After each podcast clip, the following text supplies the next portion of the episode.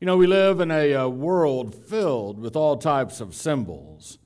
And perhaps you recognize some of these. You know what the uh, golden arches represent, of course. The swoosh from Nike. And beneath the golden arches, you see the hammer and sickle something that's been around for a little while, representing Marxism, adopted by Soviet Russia in 1917. Next to that is a, a symbol that actually it's been around for, for thousands of years, but it was uh, co opted by the Nazis in uh, Nazi Germany and by Hitler in uh, this last century. And the Nazis forever ruined what, uh, what used to be a a symbol that had very different meaning. But now, of course, we associate the swastika with hatred and uh, with brutality. And uh, Hitler ruined that, sort of like he ruined the short mustache for men. You don't see any, any men with a short mustache anymore. He ruined that too. You know, we have religious symbols in the world today. Some of these you may recognize, such as the crescent and star. Uh, in a lot of places in the Islamic world, it represents Islam, but it's not quite universal.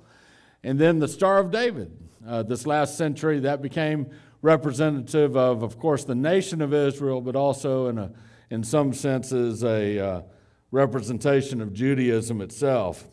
But you know, when it comes to Christianity, the earliest symbols included some things you might not have thought about a peacock was one of the earliest symbols of Christianity. And the picture on the screen is a picture of an actual mosaic, a tile mosaic, an ancient tile mosaic that represented Christianity. Now, you might be thinking, okay, why, why a peacock? I mean, that doesn't make a lot of sense. Well, the peacock is sort of representative of eternal life.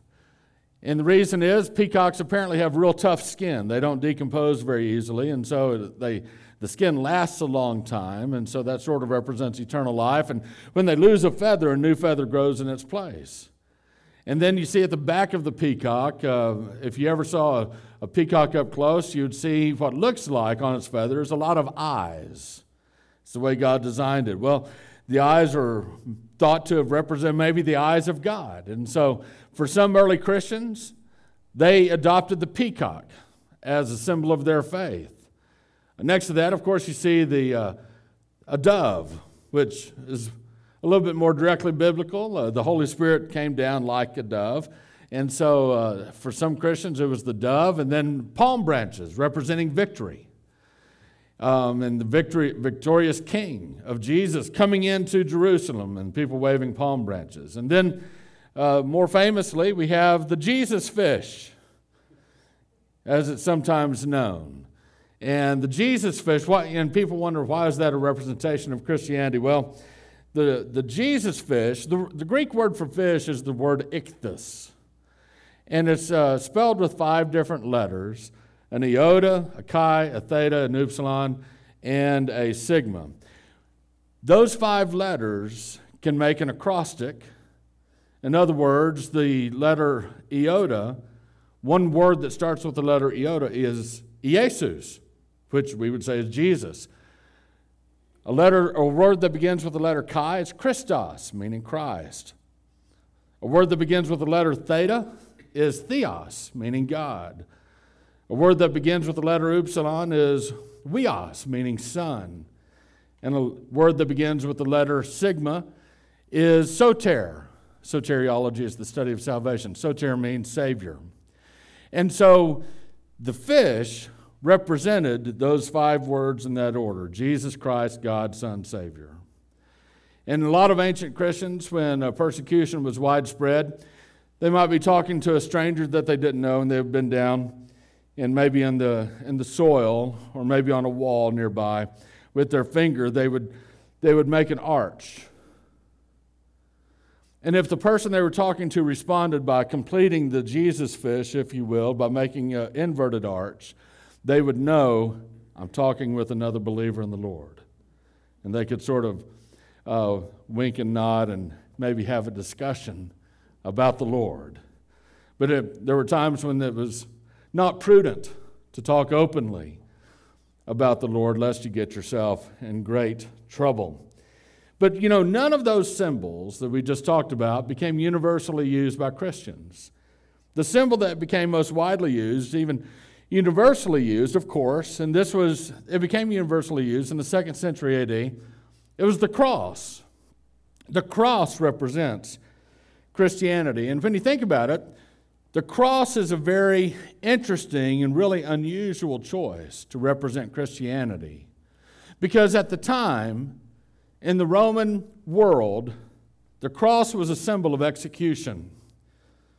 And to the Romans who ruled the world, that's who Jesus was. He was a criminal who needed to be executed. And so the cross was really a symbol of criminality, it was a symbol of guilt, it was a symbol of shame, it was a symbol of death. And so, what kind of self respecting religion would use something like that to represent their faith? Can you imagine today someone using, instead of the cross, someone using as a symbol of their faith the hangman's noose? Or someone using a, uh, an electric chair to represent their faith? Or maybe someone to use a symbol of a firing squad to represent their faith? I mean, that would really be pretty outlandish. And it was sort of outlandish for those early Christians in the second century to finally adopt the cross as representation of their faith. And so, why? Why would they represent their faith by a symbol that in that day represented a hangman's noose or electric chair or a firing squad? And the reason that they chose to do that the symbol of the cross, it became important for them because the meaning of the cross was important to them. Today, we're beginning a new series simply called The Cross. And we live in a society, we live at a time that diminishes the importance and the meaning of the cross of Jesus Christ. To be clear, when, when we're talking about the cross, we're not just talking about two pieces of wood fixed together, bound together, in order for some criminal to, to be placed upon it and have nails driven through their hands and feet and to be left by publicly exposed until they died.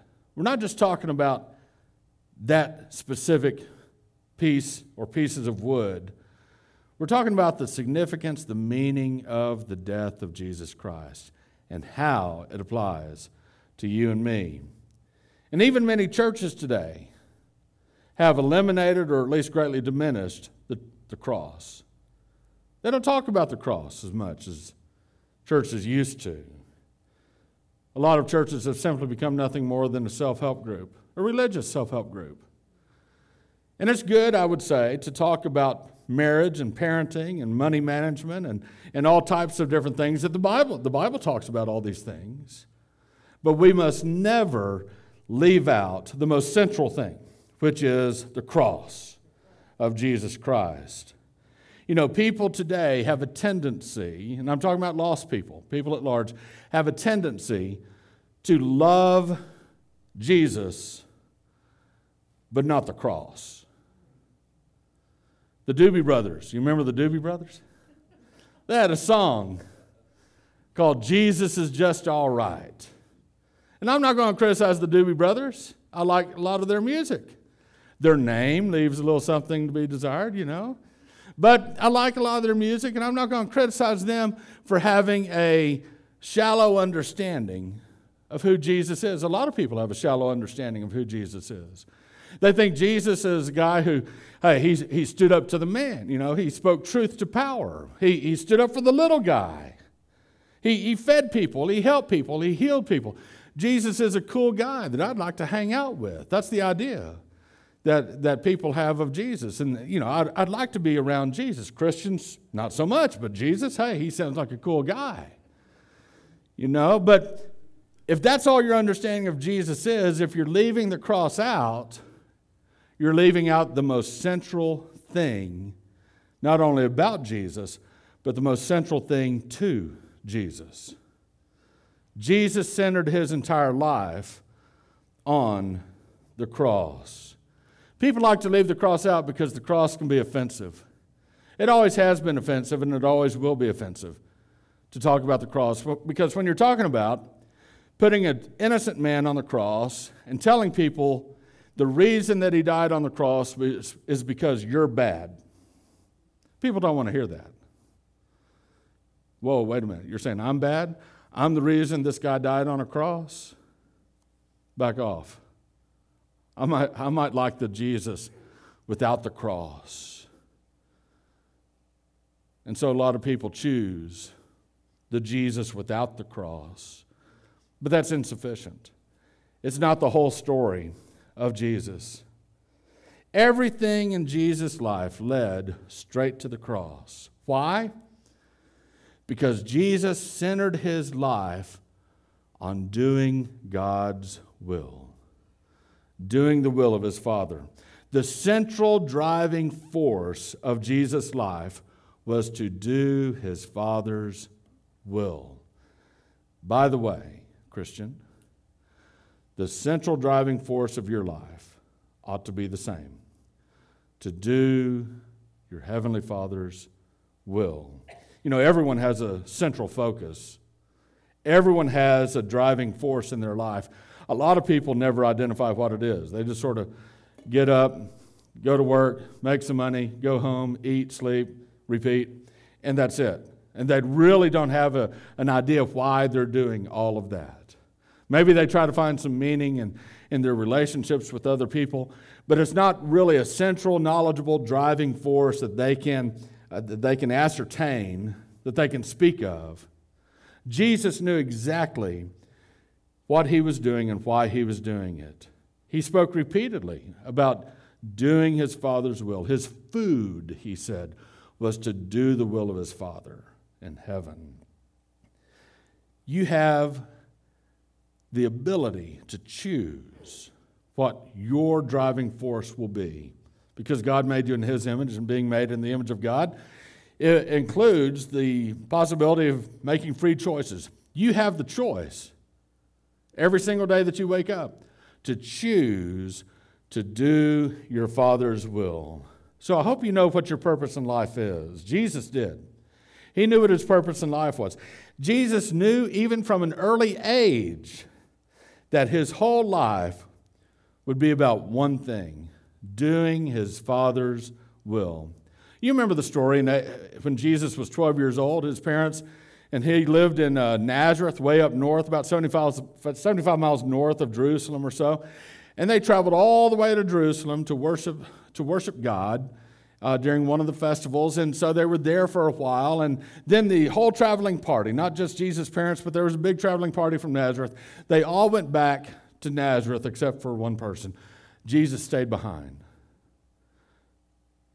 And at first, it was no big deal because Jesus has to be around here somewhere. He's, I'm sure he's with somebody. And they looked for him. It took, him, took Mary and Joseph a whole day before they realized that their son was not in the traveling party. So they went back to Jerusalem and they spent three days going up and down the streets looking for Jesus. And they finally found him in the temple. Jesus was in the temple. He was listening to the rabbis and even teaching the rabbis at age 12. And the Bible says, when his parents saw him, they were astonished. And his mother said to him, Son, why have you treated us like this? I think she might have been more animated than I just read it. If it was me, my mom would be saying things like that while she was beating me. But she said, Son, why have you treated us like this? Your father and I have been anxiously searching for you. Jesus replied, Why? Why were you searching for me? He asked them. Didn't you know that it was necessary for me to be in my Father's house? As a 12 year old, Jesus knew his purpose in life to be about his Father's business. He had to do his Father's will. Now, if you were to travel through Mark's gospel in your reading of Scripture, you would discover that Jesus spent about three years with his disciples. And during these first three years, he was hoping and trying to get them to understand that they would figure out who he was. They need to figure out who he was. And finally, in Mark chapter 8, they figured it out. Peter said, You are the Christ, the Son of the living God. They finally figured it out after about three years. And immediately after Peter and the disciples figured out who Jesus was, it is only then that Jesus told them of God's plans, of the Father's plans for him. And Jesus began making his way directly to Jerusalem. Here's the first statement that Jesus made of his Father's plan after the disciples figured out who he was. Mark 8, 31 and 32. Then he began to teach them that it was necessary for the Son of Man to suffer many things and be rejected by the elders, chief priests, and scribes, be killed, and rise after three days. He spoke openly about this. It's only after they figured out who he was that he began to tell them what he was called to do. In the next chapter of Mark's gospel, Jesus says something very similar. In Mark chapter 9, verses 30 and th- through 32, it says, Then they left that place and made their way through Galilee, but he did not want anyone to know it, for he was teaching his disciples and telling them, The Son of Man is going to be betrayed into the hands of men. They will kill him, and after he is killed, he will rise three days later. But they did not understand this statement and they were afraid to ask him. Then later, as they continued to make their way to Jerusalem, we read this in Mark 10. They were on the road going up to Jerusalem, and Jesus was walking ahead of them. By this time, the disciples were beside, beside themselves. They're like, Why is he going to Jerusalem? He's going to get himself killed. They don't like him there. The religious leaders don't like him there. Why is he going straight to Jerusalem? He will get himself killed, and Jesus is saying, Yes, that's the point. I have a date. There's something on the calendar that I have to attend to. So Jesus is walking ahead of them, going up to Jerusalem. The disciples were astonished, but those who followed him were afraid. Taking the twelve aside again, he began to tell them the things that would happen to him. See, we are going up to Jerusalem. The Son of Man will be handed over to the chief priests and the scribes, and they will condemn him to death. Then they will hand him over to the Gentiles, and they will mock him, spit on him, flog him, and kill him, and he will rise after three days. You see, Jesus, when he died on the cross, it was not simply because he was a helpless victim of some cruel, tyrannical government. When he died on the cross, it was not simply because religious forces allied against him, but rather, he died on the cross because he fully embraced his Father's plan for him. He embraced God's purpose for his life. God the Father planned for God the Son to die on a cross. But why?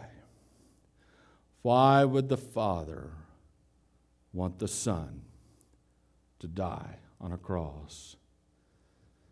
It was to save sinners like me and like you.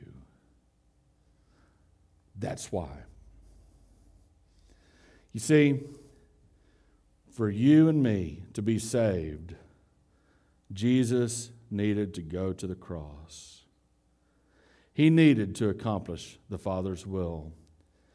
the cross was central to every part of his life. And not only was the cross central to Jesus' life, but the cross was central to his followers' lives as well. The apostles, after Jesus died on the cross and was raised from the grave, and he taught them some more and then ascended to heaven, the apostles had the same purpose as Jesus to do their Father's will. That means that the cross of Jesus had to remain central to them and to the work that God had called them to do. In the book of Acts, we run across a number of sermons. And I want to, we're not going to read them all, but I'm going to read an excerpt from a number of them, just a couple of verses. I want you to see if there's a common thread that you can pick up on. First, there's Peter's sermon at Pentecost in Acts chapter 2. Peter said, Though he was delivered up according to the determined plan and foreknowledge, according to God's determined plan and foreknowledge, you used lawless people to nail him to a cross and kill him. God raised him up, ending the pains of death, because it was not possible for him to be held by death. In Acts chapter 3, Peter preaches in the temple precinct. Here's a part of what he said You killed the source of life, whom God raised from the dead. We are witnesses of this. In Acts chapter 4, Peter stands before the ruling class, the Sanhedrin. And he says this in Acts 4 9. If we are being examined today about a good deed done to a disabled man, by what means he was healed, let it be known to all of you and to all the people of Israel that by the name of Jesus Christ of Nazareth, whom you crucified and whom God raised from the dead, by him this man is standing here before you healthy. Then Peter had to stand before the Sanhedrin a second time in Acts chapter 5. Listen to what he said. The God of our ancestors raised up Jesus, whom you had murdered by hanging him on a tree. God exalted this man to the right hand as ruler and savior to give repentance to Israel and forgiveness of sins. Later, Peter goes to Cornelius, a Gentile who needs to know about Jesus. Peter said, We ourselves are witnesses of everything he did, both in the Judean country and in Jerusalem, and yet they killed him by hanging him on a tree. God raised up this man on the third day and caused him to be seen repeatedly, over and over again. In every sermon Peter preached, he included the cross and resurrection of Jesus Christ. Then Paul, when Paul preached to Jews in the synagogue at Pisidian Antioch, this is what he said. When they had carried out all that had been written about him, they took him down from the tree and put him in a tomb but God raised him from the dead. Then Paul preached to Jews at Thessalonica in Acts chapter 17. Paul said, eh, or it says, as usual, Paul went into the synagogue and on three Sabbath days reasoned with them from the scriptures, explaining and proving that it was necessary for the Messiah to suffer and rise from the dead. This Jesus I am proclaiming to you is the Messiah. Listen, if the cross was central to the Lord Jesus Christ, whom we follow. And if the cross was central to the apostles, who were the first followers of Christ, the cross needs to be central to our lives as well. We must always be aware that our relationship with God, the God who has promised to never leave us or forsake us, our relationship with God is based on this fact that the Lord Jesus died on a cross and he was buried and he was raised from the dead. The Apostle Paul put it this way in his first letter to the Corinthians in chapter 2, verse 2. I decided to know nothing among you except Jesus Christ and Him crucified. Christian, when you think about your Lord and Savior, you cannot intentionally disassociate him from the cross. We cannot pick and choose what kind of Jesus we want to worship. Don't be guilty of trying to make Jesus in your own image. That would be a terrible crime against God. And when we talk to others about our Lord and Savior, we cannot conveniently leave the cross out. The Jesus you share with your loved ones must be the Jesus that died on the cross and rose from the grave. It is that central. Now, here's a very important question How can we keep the cross of Christ in the forefront of our minds? And I think it's a great question. And I want to give you one way that we can keep our focus on the cross of Christ. And it is by returning to a very specific practice of first century Christians. This very specific practice was instituted by Jesus himself. Just hours before his crucifixion, the Lord Jesus commanded his disciples to remember and proclaim his death through certain symbols the symbol of the bread and the symbol of the cup. We call this the Lord's Supper.